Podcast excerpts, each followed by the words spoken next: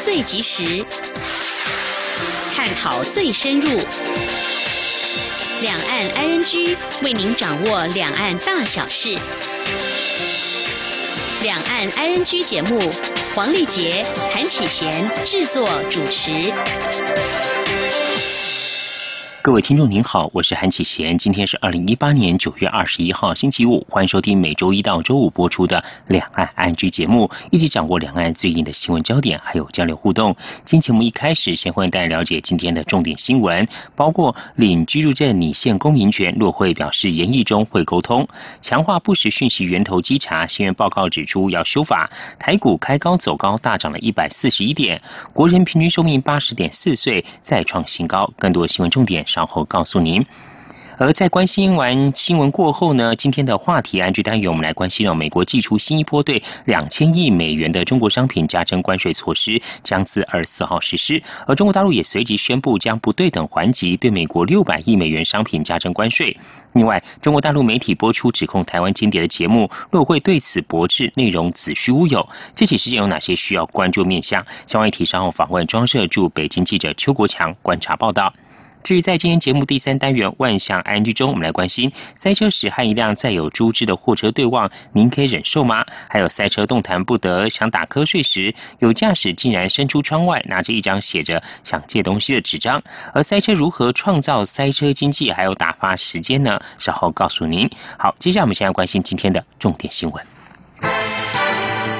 轻松掌握的新闻 I N G。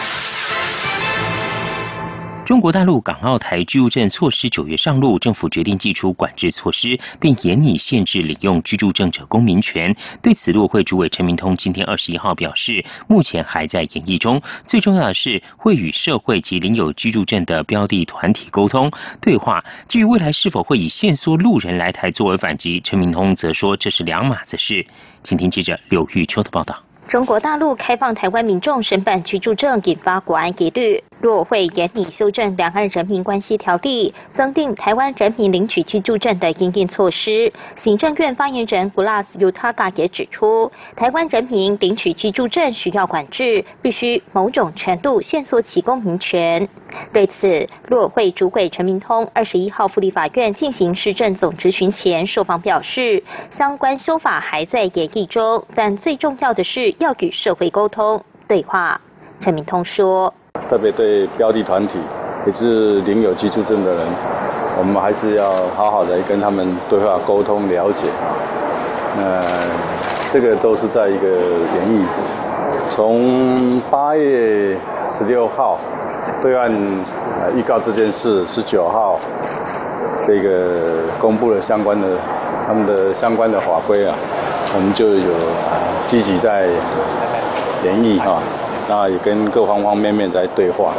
不过，政府严拟祭出反制措施，引发部分台商反弹，质疑自己究竟犯了什么错。陈明通则说，不该这样看待，解释问题。政府是希望针对领有居住证的民众，在经商、就学上有必要紧密的联系。最重要的是，希望他们回台登记，政府把政策与想法跟他们沟通。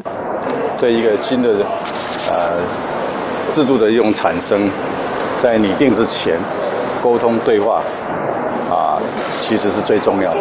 有媒体追问政府是否考虑限缩路人来台作为反击，陈明通则说这是两码子的事情。至于是否确定不会被除籍，陈明通也说目前没有除籍的问题。中广电台记者刘秋采访报道。政府正在针对中国居住证的应对策广征各方意见，在中国大陆常住的台商、台干、台师、台生等人都在征询范围。海基会今天二十一号表示，目前规划举办分区座谈会，与在陆生活的国人面对面沟通，但分区座谈会相关细节现在还在进行研议。而在此之前，政府会先利用二十五号举办的大陆台商秋节座谈联谊活动，聆听台商们的看法。打击假新闻俨然成为各国讨论议题。行政院长赖清德今天二十一号提交给立法院的施政报告中提到，为了捍卫国家主权，政府会有法制面的防卫机制，将提出《台湾地区与大陆地区人民关系条例》《国家机密保护法》《国家安全法》等法，进一步杜绝违法中资，强化不实讯息前端源头稽查等作为。以下是记者肖兆平的报道。行政院在二十一号送交国会的施政报告中，扼要报告政府对捍卫国家主权、维护自由民主人权的态度与做法。为了捍卫国家主权，报告提到，除了增加国防预算，政府也将强化法制面的防卫机制，将提出《台湾地区与大陆地区人民关系条例》、《国家机密保护法》、《国家安全法》等修法。借此防杜违法中资假借外资名义来台窃取关键技术，强化不实讯息前端源头稽查，并对申领中国居住证的国人进行必要管理，以维护社会安定。除了法制面，报告也把视角放到国际高度，内容提到。中国不仅在南海与东海军事扩张，其基建更穿越第一岛链，还在国际上阻挡台湾参与世界卫生大会，要求各国企业与航空公司更改台湾名称，取消我国东亚轻运主办权，更连续挖我邦交国等行径，直指这是前所未有的打压作为。报告指出，中国为了压迫台湾屈从。片面改变了台海现状的作为，不仅造成两岸局势紧张，更冲击到印太区域和平。美国国务院也在台湾与萨尔瓦多断交后，公开声明，中国正在改变台海现状，破坏数十年来造就的和平。所以，美方也透过《台湾旅行法》《国防授权法》等法案，明确表达支持台湾立场。报告进一步指出，美国国务院近日重申，台湾是一个成功的民主故事，是美国可信赖的伙伴。美国将会持续支持台湾。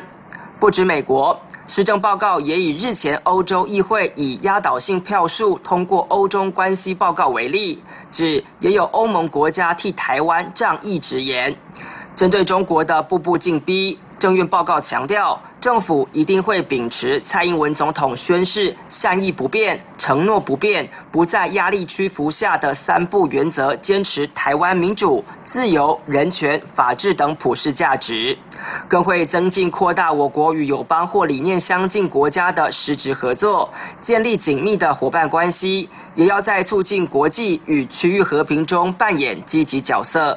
中央广播电台记者肖兆平采访报道。美中贸易战持续延烧，台湾如何应应是国人关切议题。在行政院长赖清德送交国会的书面施政报告中提到，政府会根据美中贸易冲突的不同阶段，采取各种应应作为，以维持总体经济稳定。例如，必要时会启动金融稳定措施，不排除扩张财政支出等作为。受到国际股市大动大涨带动下，台北股市今天二十一号价量齐扬，中长指数大涨了一百四十一点，突破一万零九百点，涨幅百分之一点三，同时站上五日线、月线及季线等均线之上。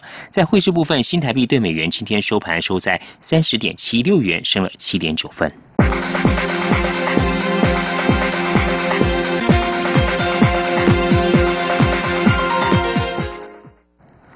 促转会前副主委张天青在内部会议言论引发争议，请辞获准。促转会今天二十一号提出张天青案的初步调查专报。专报指出，张天青召集的零八二四会议为非正式会议，张天青等相关人士在会中发言极为不当，有违转型正义工作的道德高度。另外，除了张天青，副研究员吴佩荣、研究员肖吉南已经请辞。黄黄雄今天也同意副研究员张世月请辞和主秘许君如归建陆委。会，以下记者王维婷的报道。促转会前副主委张天青日前在内部会议发言的录音档曝光，提及国民党新北市长候选人侯友谊是转型正义最恶劣的例子，如果没有操作，很可惜。张天青的发言引发各界挞伐，他日前也请辞获准，促转会并对此成立专案小组展开调查。促转会二十一号公布张天青案的初步调查专报，厘清事实与来龙去脉。专报指出，张天青于零八二四、零八二七召集两次的会议是临时性的非正式会议，分别讨论媒体报道因应人事清查制度和除垢法。两次会议内容并未形成后续的指令或交办事项。专报也表示，张天青等与会人士在会议中发言极为不当，态度轻佻，违背转型正义的价值。促转会发言人杨翠说：“但是呢，他们的话语。”态度轻佻，而且特别是模拟国会互动推演这种不当的类比，可看可见相关人员在理念、态度跟动机上面，跟本会所要推动的转型正义的价值是违背的。那么本会呢，愿意用最高的道德高度呃来去呃这个看待这件事情。专报也提到，促转会将规划内部训练，深化同仁对转型正义的知识与理解。未来促转会必当谨言慎行，强化组织内部协调与沟通，不会因为张天清案就停止讨论加害体系与加害者的责任。促转会并重申，转型正义不是个别党派工具。除了张天青坦承外流会议英党的副研究员吴佩荣以及研究员肖吉南已经请辞获准，杨翠说，促转会主委黄黄雄今天也同意出席会议的副研究员张世月请辞，与主秘许君如申请归进陆委会。至于研究员曾建元并无发言不当的情况，所以并未有处置。关于相关人士的后续责任，促转会将调查访谈资料提交第九次委员会议讨论。如果有相关机关要对违法情事进行调查，促转会将尊重并全力配合。中央广播电台记者王威婷采访报道。行政院促进转型委员会前副主委张天青的争议言论，成为在党质疑转型正义以及促转会的重要理由。行政长赖清德今天二十一号提交给立法院的书面施政报告中提到，落实转型正义、深化民主发展是超越党派的价值，不会因为个别事件而改变促转会独立、公正、客观的角色。在国民党团杯葛下，宣长赖清德迟迟无法顺利上台施政报告。朝野党团经过一整天的沟通，还是没有共识。虽然民进党团同意让赖奎在国会殿堂再一次为张天清案道歉，但对于国民党团主张要主审促转会预算持反对立场，于是院会也因此无疾而终。以下是记者肖兆平的报道。在国民党立院党团杯阁下，立法院原定二十一号要进行的行政院长赖清德施政报告，并被总执询也因此卡关。国民党不退，民进党也不愿强力排除。为了避免让部会首长枯坐议会，立法院长苏家全进场宣布休息。他说：报院会由于本日会议议程进行，尚待沟通，本日会议到此为止，现在休息。在苏家全才是之前，国民党团举行记者会，重提他们对促转会不满的立场。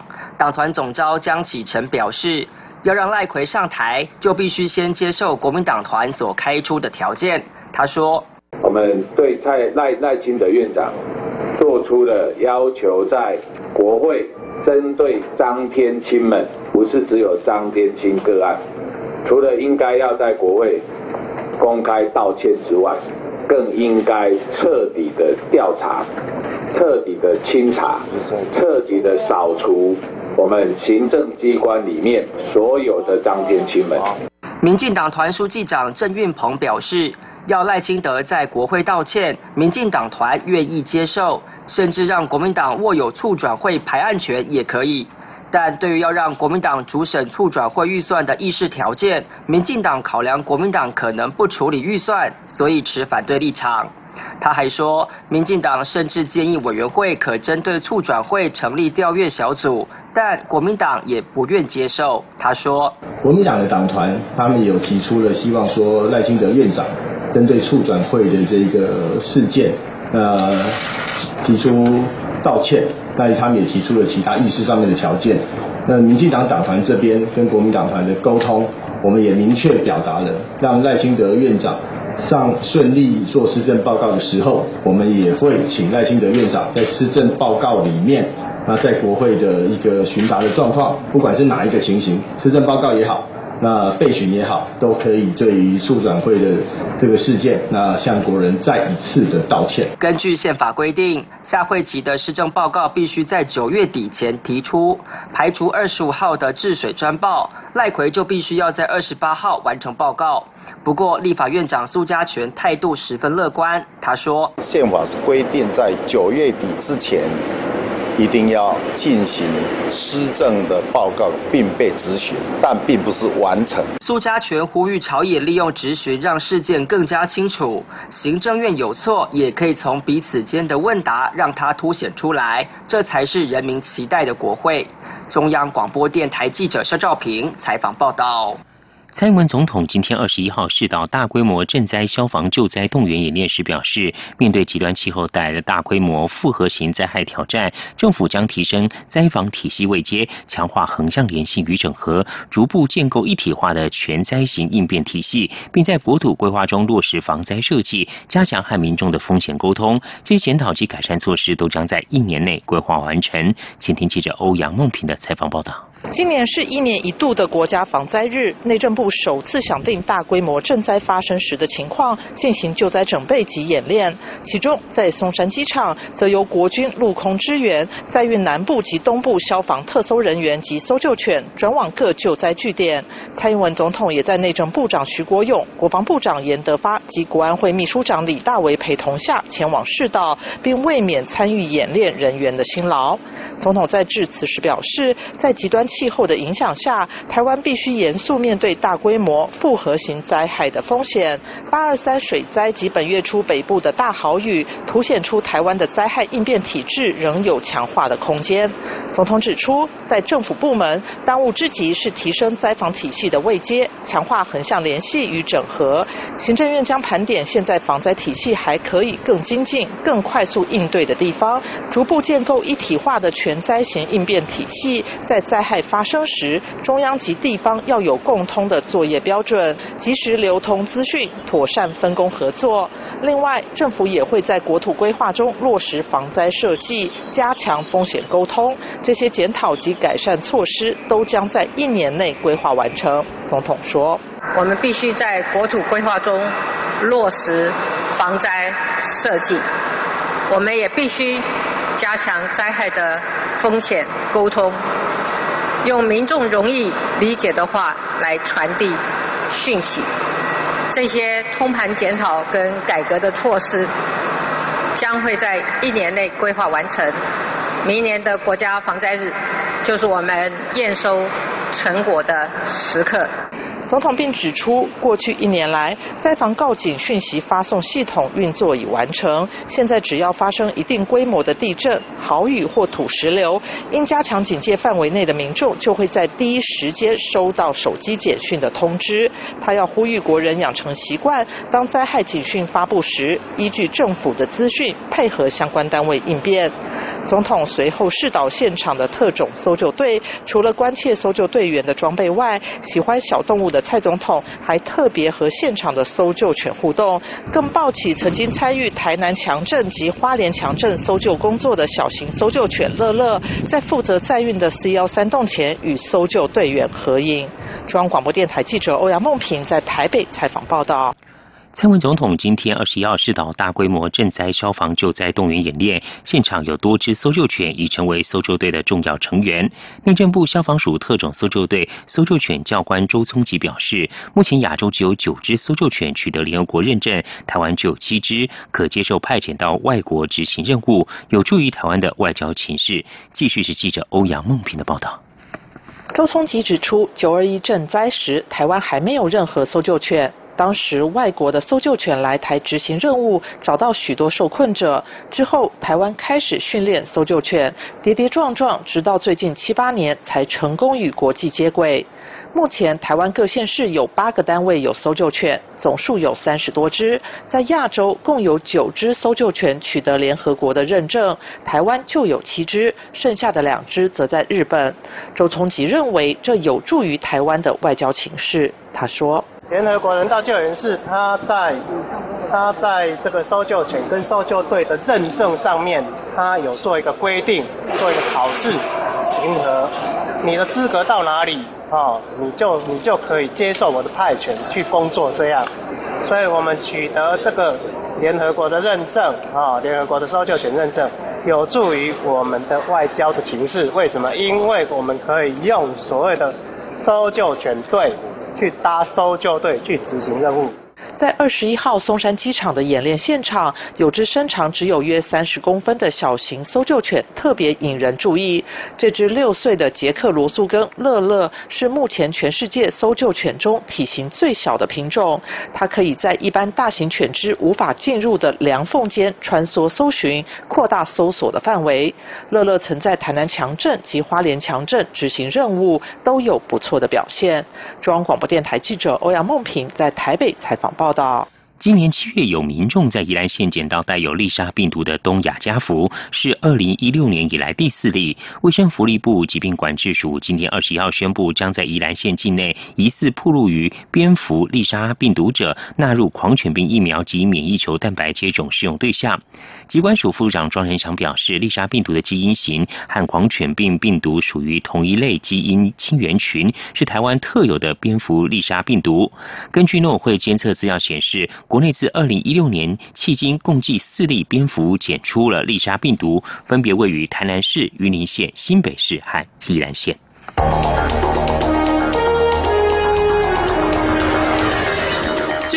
的新闻嗅觉，延伸您的视野，让您听到最硬的两岸焦点。连线访问这次随团出访的央广记者王维婷。是的，今天在大陆福建平潭举办了一场两岸关系研讨会。对世界经济与亚洲会产生哪些影响呢？其中五百个是感染艾滋病的孩童，那分散在呃广东。从正经情势分析。两岸交流观察到新闻现场直击，两岸 ING 有最多元的声音、多面向的观点以及最专业的剖析。请收听每周一到周五晚间六点到七点，由中央广播电台新闻部黄丽杰、韩启贤制作主持的《两岸 ING》。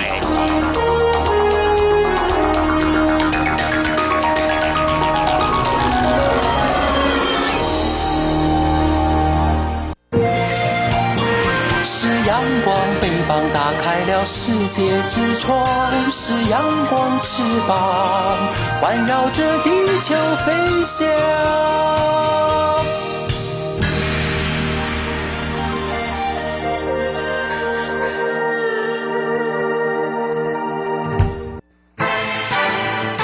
轻松掌握的新闻 I N G。国人越来越长寿。内政部今天二十一号公布一百零六年检疫生命表，国人的平均寿命为八十点四岁，其中男性为七七点三岁，女性是八三点七岁，皆创历年新高。在六都中，以台北市八三点六岁最高，其余县市则以新竹市的八十点九岁最高，台东县七十五点五岁最低。请听记者刘品熙的采访报道。根据内政部最新统计，去年国人平均寿命为八十点四岁，创历史新高。其中，男性平均寿命为七十七点三岁，女性是八十三点七岁，也都创历年新高。主要原因不外乎医疗水准提升、越来越重视食品安全等原因。内政部统计处副处长郑敏露说。国人的平均寿命是八十点四岁，那其中男性是七十七点三岁，女性是八十三点七岁。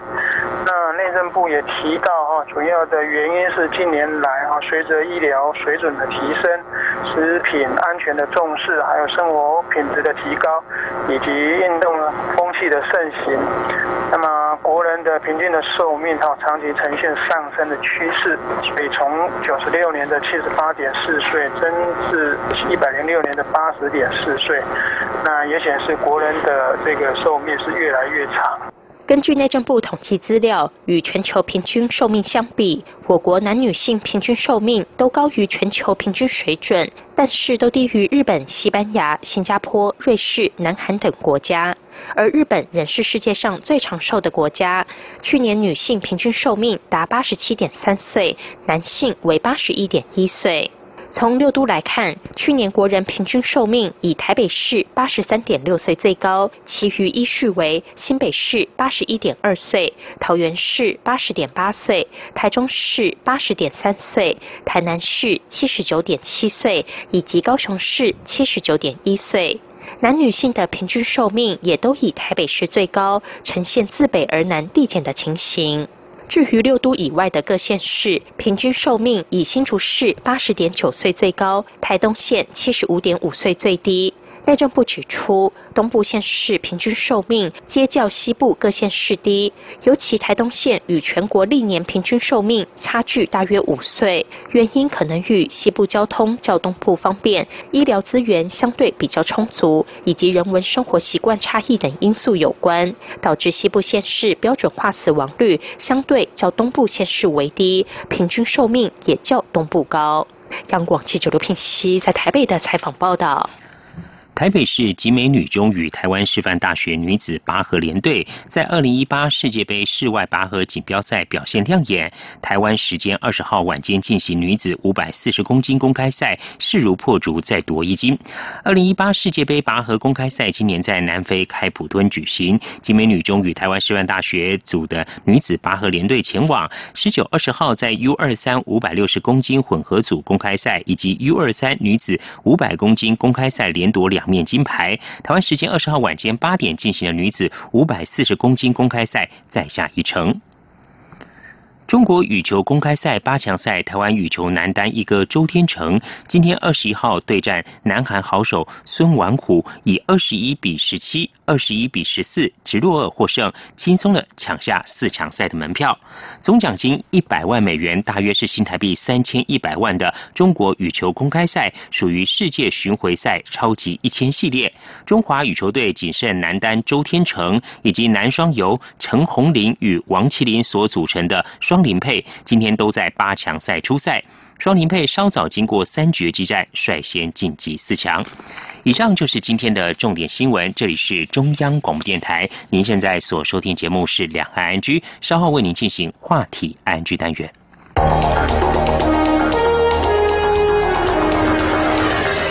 最敏锐的新闻嗅觉，延伸您的视野，让您听到最硬的两岸焦点。连线访问这次随团出访的央广记者黄维婷。是的，今天在大陆福建平潭举办了一场两岸关系研讨会。对世界经济与亚洲会产生哪些影响呢？其中五百个是感染艾滋病的孩童，那分散在呃广东。从政经情势分析。两岸交流观察到新闻现场直击，两岸 ING 有最多元的声音、多面向的观点以及最专业的剖析，请收听每周一到周五晚间六点到七点，由中央广播电台新闻部黄丽杰、韩启贤制作主持的《两岸 ING》。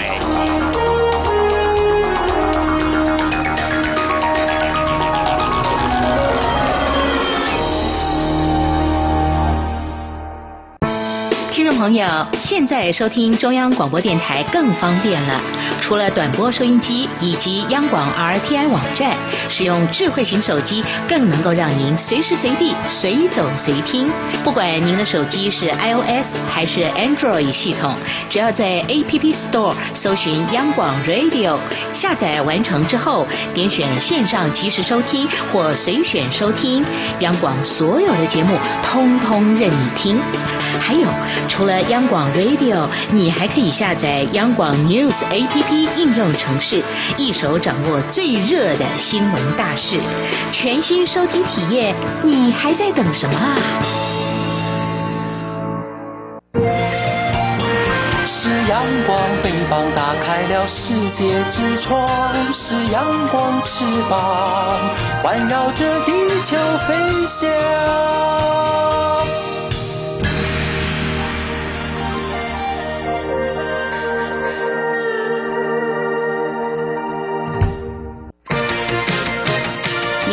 想关心的话题，I N G。这里是中央广播电台，您现在所收听的节目是《两岸 I N G》。美国寄出新一波对两千亿美元中国商品加征关税措施，将自二十四号实施，而中国大陆也随即不对等还击，对美国六百亿美元商品加征关税。另外，中国大陆媒体报道宣称破获台湾间谍案，而陆委会驳斥相关内容子虚乌有。这起事件有哪些面向需要关注？相关议题访问中央社驻北京记者邱国强观察报道。非常欢迎国。强，你好。主持人好，各位听众大家好。国强你好，国强，我们现在关心哦，美国总统川普对价值两千亿美元的中国商品加征百分之十的关税，这项消息宣布之后，中国大陆官方之后也宣布会不对等环节。您可以帮我说明一下中国大陆的回击做法？呃，我们可以注意到哈，这一次大陆方面嗯，做出了这个回击哈，是第一次没有采取这个对等金额的方式来回击。嗯，呃，怎么说呢？因为之前已经有过。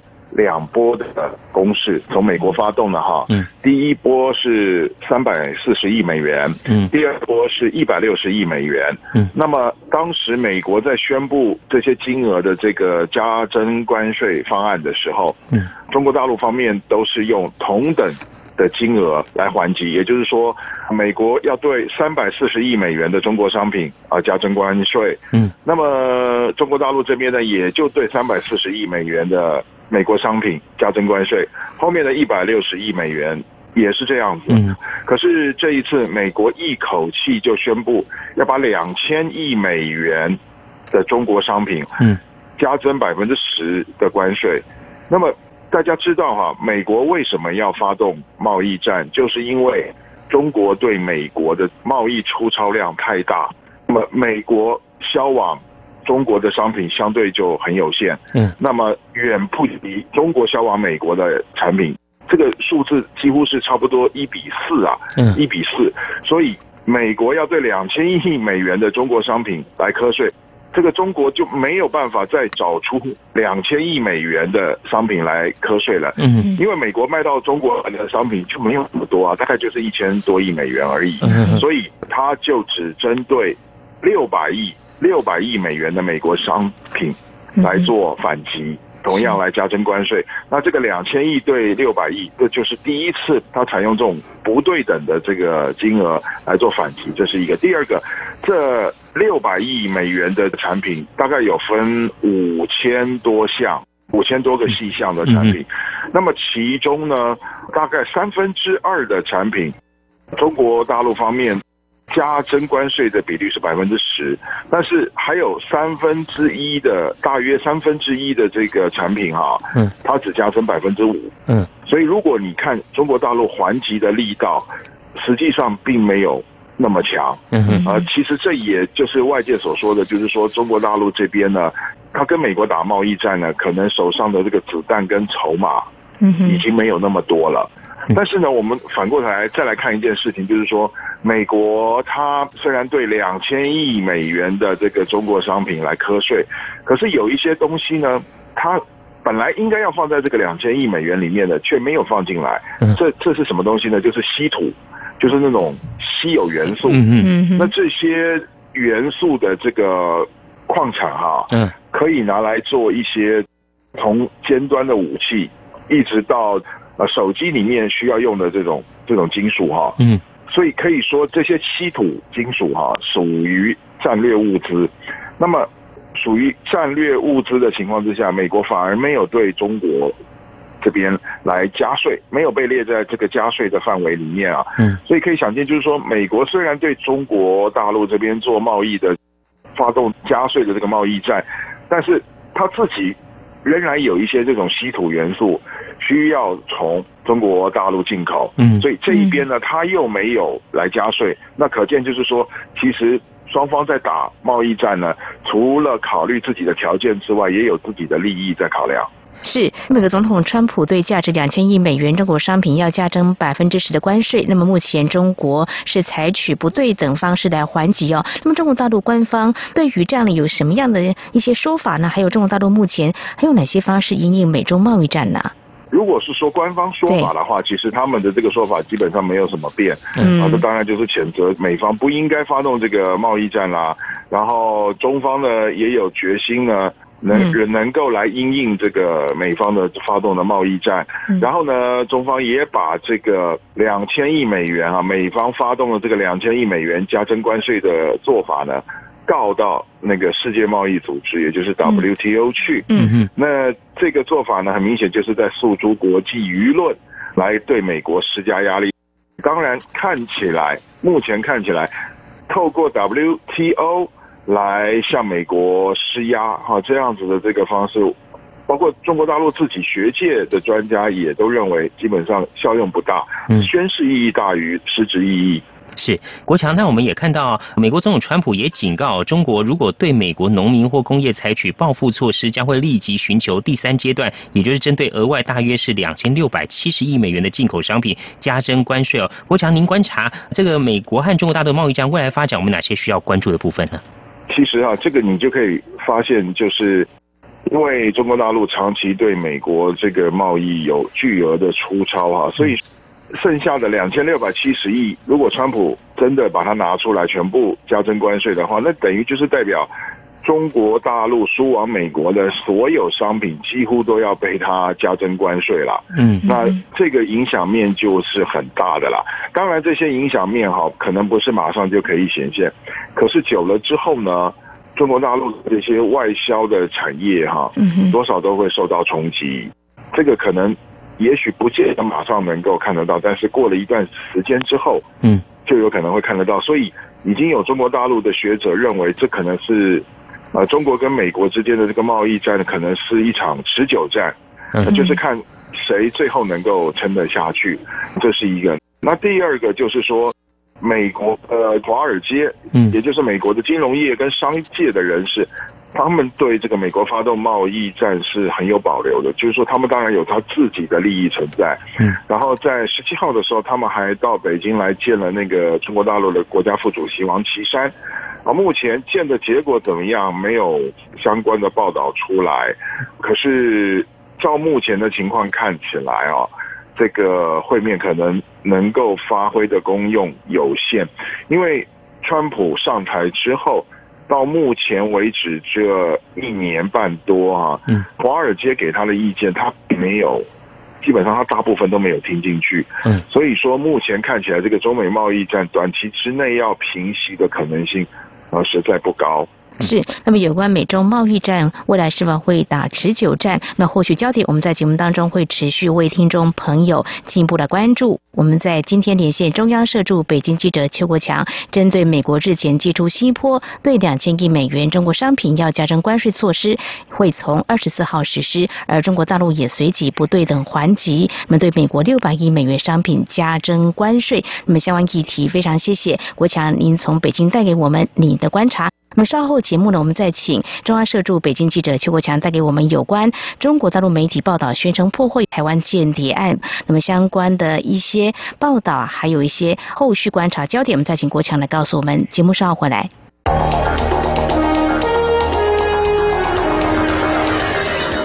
最敏锐的新闻嗅觉，延伸您的视野，让您听到最硬的两岸焦点。连线访问这次随团出访的央广记者王维婷。是的，今天在大陆福建平潭举办了一场两岸关系研讨会，对世界经济与亚洲会产生哪些影响呢？其中五百个是感染艾滋病的孩童，那分散在呃广东。从正经情势分析。两岸交流观察到新闻现场直击，两岸 ING 有最多元的声音、多面向的观点以及最专业的剖析，请收听每周一到周五晚间六点到七点，由中央广播电台新闻部黄丽杰、韩启贤制作主持的《两岸 ING》。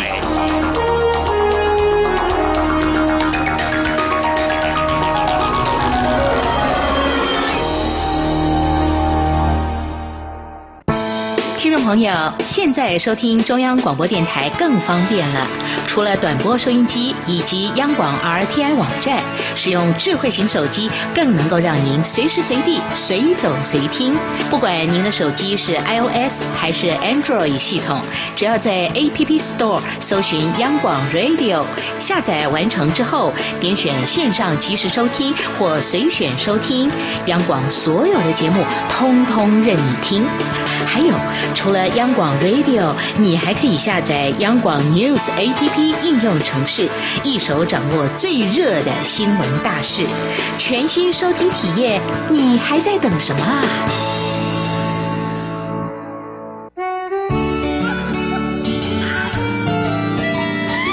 阳光。穿透了世界之窗，是阳光环绕着地球飞翔。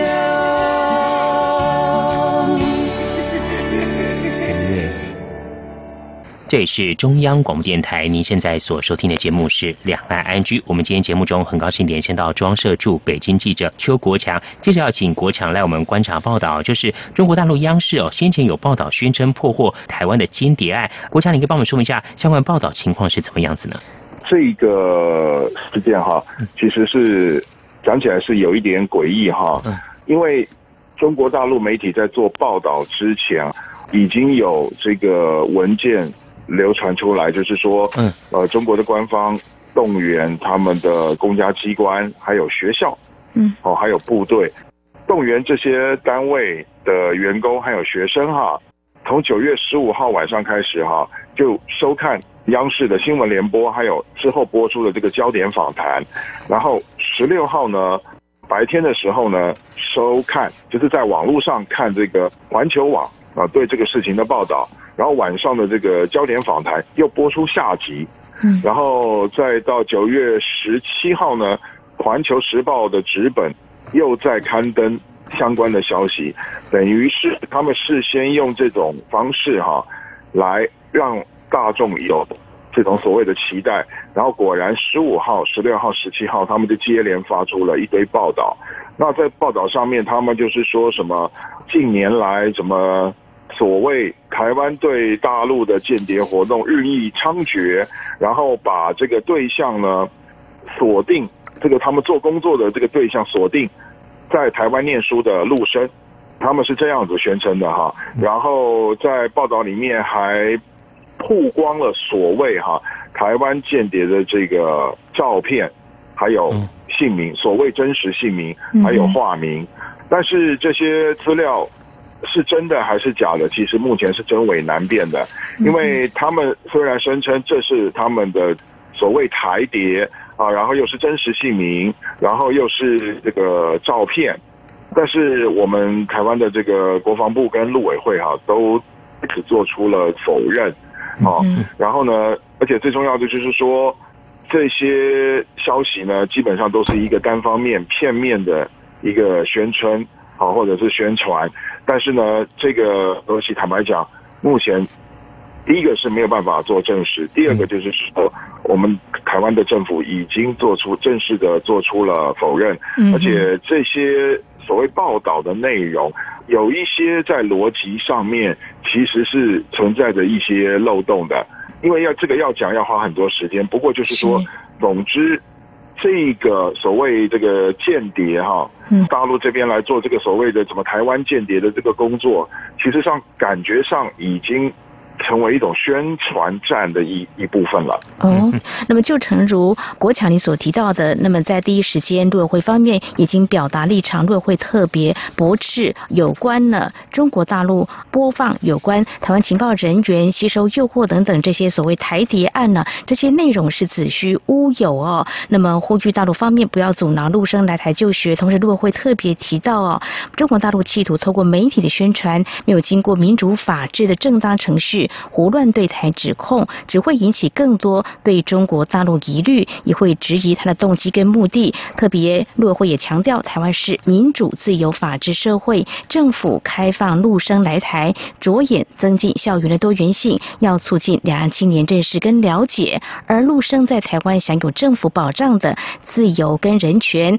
嗯，陆委会要求陆方不要针对陆生来台进行政治操作，诬陷台湾人员从事间谍行为，干扰台湾。的自由民主法治社会运作，我们在这边也要请教国强，就是说你在那边知道这样的讯息之后，跟国台办方面来做呃询问或查证，国台办方面有什么样的说法呢？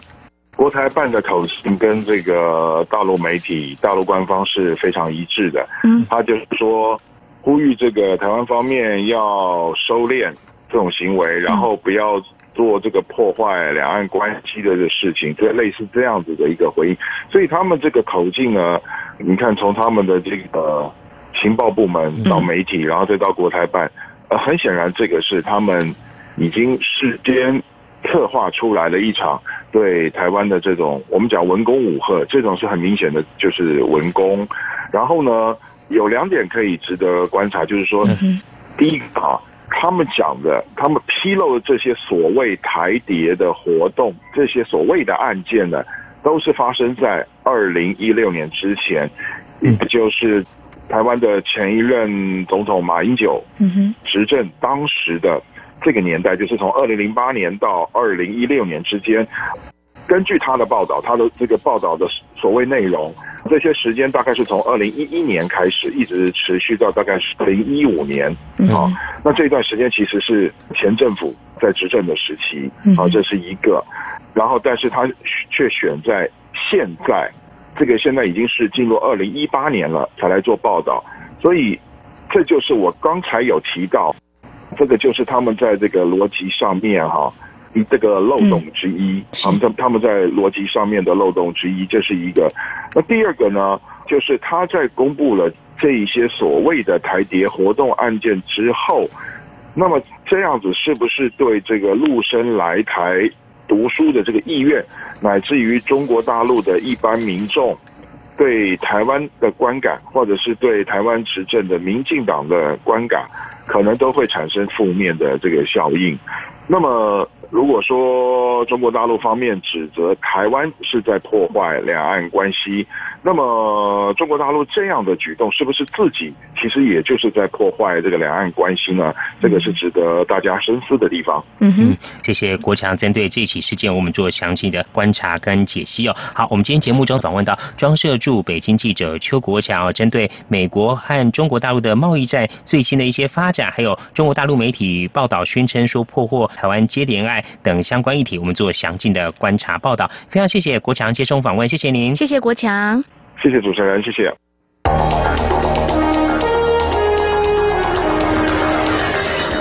最敏锐的新闻嗅觉，延伸您的视野，让您听到最硬的两岸焦点。连线访问这次随团出访的央广记者黄维婷。是的，今天在大陆福建平潭举办了一场两岸关系研讨会，对世界经济与亚洲会产生哪些影响呢？其中五百个是感染艾滋病的孩童，那分散在呃广东。从正经情势分析、两岸交流观察到新闻现场直击，两岸 ING 有最多元的声音、多面向的观点以及最专业的剖析。请收听每周一到周五晚间六点到七点，由中央广播电台新闻部黄丽杰、韩启贤制作主持的《两岸 ING》。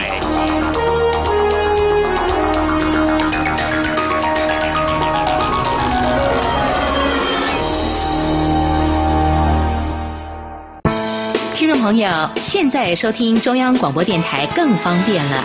除了短波收音机以及央广 RTI 网站，使用智慧型手机更能够让您随时随地、随走随听。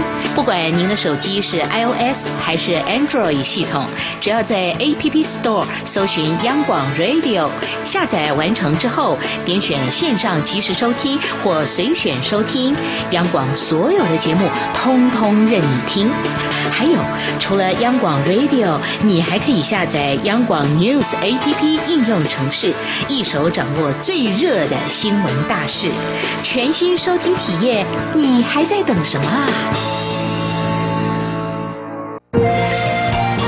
是阳光，翅膀打开了世界之窗；是阳光，翅膀环绕着地球飞翔。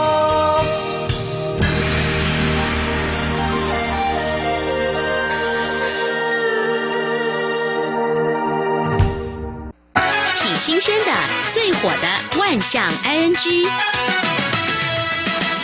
这里是中央广播电台，听众朋友继续收听的节目是两岸 I N G。从二十二号到二十四号开始是中秋节连续假期。嗯，那么先把这个相关的交通资讯提供给听众朋友。交通部呢，为了疏解塞车的情况呢，在今年不一样的措施上路，就是二十一号到二十五号，嗯，早上的六点到下午的三点上国道的话是免收费的。希望在今年的车潮的疏解有些。改善哦。谈到这个塞车的情况，在连续假期是免不了的。不过有时候不光只是在连续假期，有时候呢碰到一些交通事故也是难免的哦。不晓得听众朋友您曾经遇到过什么样的情况？我们倒是来分享几个有趣的例子哦。我们说有趣，但是呢，当事人在当下可能会觉得很痛苦哦。先谈到在台湾哦，那么有人就分享说，有一次呢，刚好在国道上呢就碰到一起交通意外事故，他们就几乎没有前进。但是巧的是啊，嗯，他前面这辆车呢是一辆大货车，大货车是载着很多的猪只为屠宰的要北上，然后呢，整整他算的时间大概有半个小时，他就跟这些呢可爱的猪呢对望了半个小时，而且距离还蛮近的哦。这个也是没有办法的事情，不过至少看到可爱的猪只。那么在南非哦，我们的听众朋友或许有些人曾经到非洲去旅游，也许你会撞见这个情况，或许呢在新闻当中也会看到。我们现在分享就是说，在非洲，嗯，有时候在马路上会出现一些动物，包括狮子、哦、大象、花豹、哦、犀牛跟大水牛。哇，这些野生动物啊，嗯，还是在台湾呢，应该是在野生动物园区才会看到。不过在非洲呢，是常常会看到的，而且会影响他们的交通。那么就真的呢，在今年的时候呢，嗯，就有发生过这样子的一个事件，就是呢，很多的上班族啊，那么开车前往一个重要路段的时候，就有一群狮子啊，就盘踞在这个道路，嗯，好几只。哇，围在那边，那这样后面车都没办法动了哈。对，停下来要等他们自己走开。对，这样报警也没有用，因为交通警察也不敢驱赶他们，因为他们算是凶猛的动物。所以呢，看这照片上。的画面啊，每个司机呢都停在那边，就乖乖的等他们办完一件事情。什么事情呢？啊，围在水牛尸体享用大餐，所以时间长达有六个小时。六个小时哦！哇，这这也是没办法。是听到这个新闻，我想到以前有一次哦，我呃到国外去玩自驾游的时候啊，哎，我就开车经过一个路段，嗯，结果呢也是前面有一群是牛。哦，一群牛，然后但是呢，这个牛群很大，嗯，不是说横过马路，它是往前走。哦，那我就开着车呢，到那边也没办法，就跟在后面，就就慢慢的这样移动啊。嗯。可是越开我越想不对。嗯。因为我的车是红色的。哦，我觉得很危险，那会不会扑过来啊？然 后后来我就停下来，到那个旁边的商店去喝杯饮料，这样子。哦。对，过了一会啊，你又哎走比较远了，我才从别的路这样走开。哎，还好，起先警觉性非常非常的高哦。这个时候呢，碰到这个动物呢，千万要稍安勿躁，想想哦，呃，怎么样才不会不小心去触怒到它们哦。好，那么谈到塞车这个话题啊，不晓得在塞车的时候会做什么样的事情？我先分享一下我的经验。通常一般来讲，听音乐啦，听广播啦，有时候呢，觉得这个好像也不能够挨过这个时间。有时候跟家人玩个这个小游戏接龙，比如说车水马龙啦，哦，文字接龙，对对对，呃，就哎不错耶，我觉得这样会跟脑力激荡，时间也过得非常非常的快啊。但是呢，最近呢，在网络上我们看到大哥。呢，觉得很酷哎！他在这个车震当中啊，拿了一张 A4 的纸，他写的这几个字：哦，我快睡了，哪位大大有烟啊？可以借一根吗？啊，斗大的字，他这样子举了半个钟头。哇！结果有人停下来满足他的需求嘛？哎呀，很可惜的是，并没有人。就有网友看到说，如果是我的话呢，我就递给他五根呐。不过这位大哥呢，他想要根烟，也举了半个钟头，瞌睡虫应该就跑走了半个小时的嘛。不过在这个国道上哦，还是这个不要随意这个停下来了哈，比较有点危险呐。嗯，不过在国外倒是真的有人因为在。道路上发生交通意外就塞车了哦，这个时间不晓得要怎么挨过，有可能是好几个钟头。救人索性呢，哦，躺在这个道路上，对，就做个日光浴。哎呦，哎，真会利用时间跟地点。对对对对，过去在节目当中我们也有分享过，在中国大陆有人塞车的时候可以做好多事情。哦，哎，比如说划手机，现在啊，国内外都是一样，划手机交朋友，有些人做做运动，那么有些人还会仔细看看。哎，这个旁边这开着什么车啊，也有可能在这个时候呢，就看看是不是有机会呢进一步交往成为男女朋友。也有人是这个样子的哦。那如果说不下车的话呢，在车内是比较安全的。在国外有一位呢妙龄女子，长得真的是很漂亮。嗯，每次啊她碰到这个塞车的时候呢，她就会把她在车上准备好的假发给戴上。哦，哇，她就会模仿一些名人。哦，哎，我想她真的很有表演的。天分，而且他还把它拍下来，后来就传到网络上，哇，短短几天就好几百万人就点阅了，而且看到他，哎，条件还不错，所以很多人说，哎。其实长得蛮漂亮的，应该可以出道了。哎，利用这个时间，哎，拍一段视频呢啊，也有时候放网络上啊，大家一起来欢乐一下。对对对，还有赛车可以做些什么呢？在台湾高速公路在国道有这个休息站可以去休息，现在还有一些休息站有这个司机休息室。是免费的，你只要出示你的驾照啊、身份证，呃，如果说这边位置还有的话，你就可以在那边休息个三四个钟头，是免费的。我觉得这对交通安全来说是很重要的。对，没错，开车久了会累哦，还有时候会肚子饿嘛哦。那有一个休息站，那稍微休息下，养足了精神呢啊，再上路的话也更为安全了。嗯，除了休息之外，其实休息站也可以让我们补充一些热量，再出发。所以呢，如果说可以把这个休息站呢，再把它创造出个塞车经济有多好，就是你可以来这边啊，可以购物，该有多好。呃，在国外也是有的，像我曾经到日本去旅游，我觉得他们的休息服务站也蛮好的，很多呃贩卖的一些食物啦，都觉得很不错。嗯，然后也可以购买一些伴手礼。那么在台湾其实也有一些休息服务站已经经营的很不错了。嗯呃，现在呢，就有专家呢就建议说，我们应该可以把这个塞车。经济创造的更高，就是说，呃，一些休息服务区可以让它不管是购物啦、休息的功能都发挥的更好。我想人潮就是前潮哈，那也让商家这个经济可以发展，哎，同时也让这个驾驶人或者是乘客呢有时间来休息啊。那比较长途的开车真是蛮累的。专家学者他们的概念就是说，可以想象这个在国道高速公路，把它想象成一个大水道啦，那服务区就是一个蓄洪池，当这个水满了之后，就把这个水引导到这个蓄洪池。而且让他们可以待久一点，因为，这样就不错了，可以说是一举数得哦。好，那么提到这里呢，嗯，或许在这一两年，大家也有看到这样一个新闻分享，就是在中国大陆哦，大家也啊，针对这个塞车的状况呢，嗯，很头疼，怎么样来疏解这个塞车潮呢？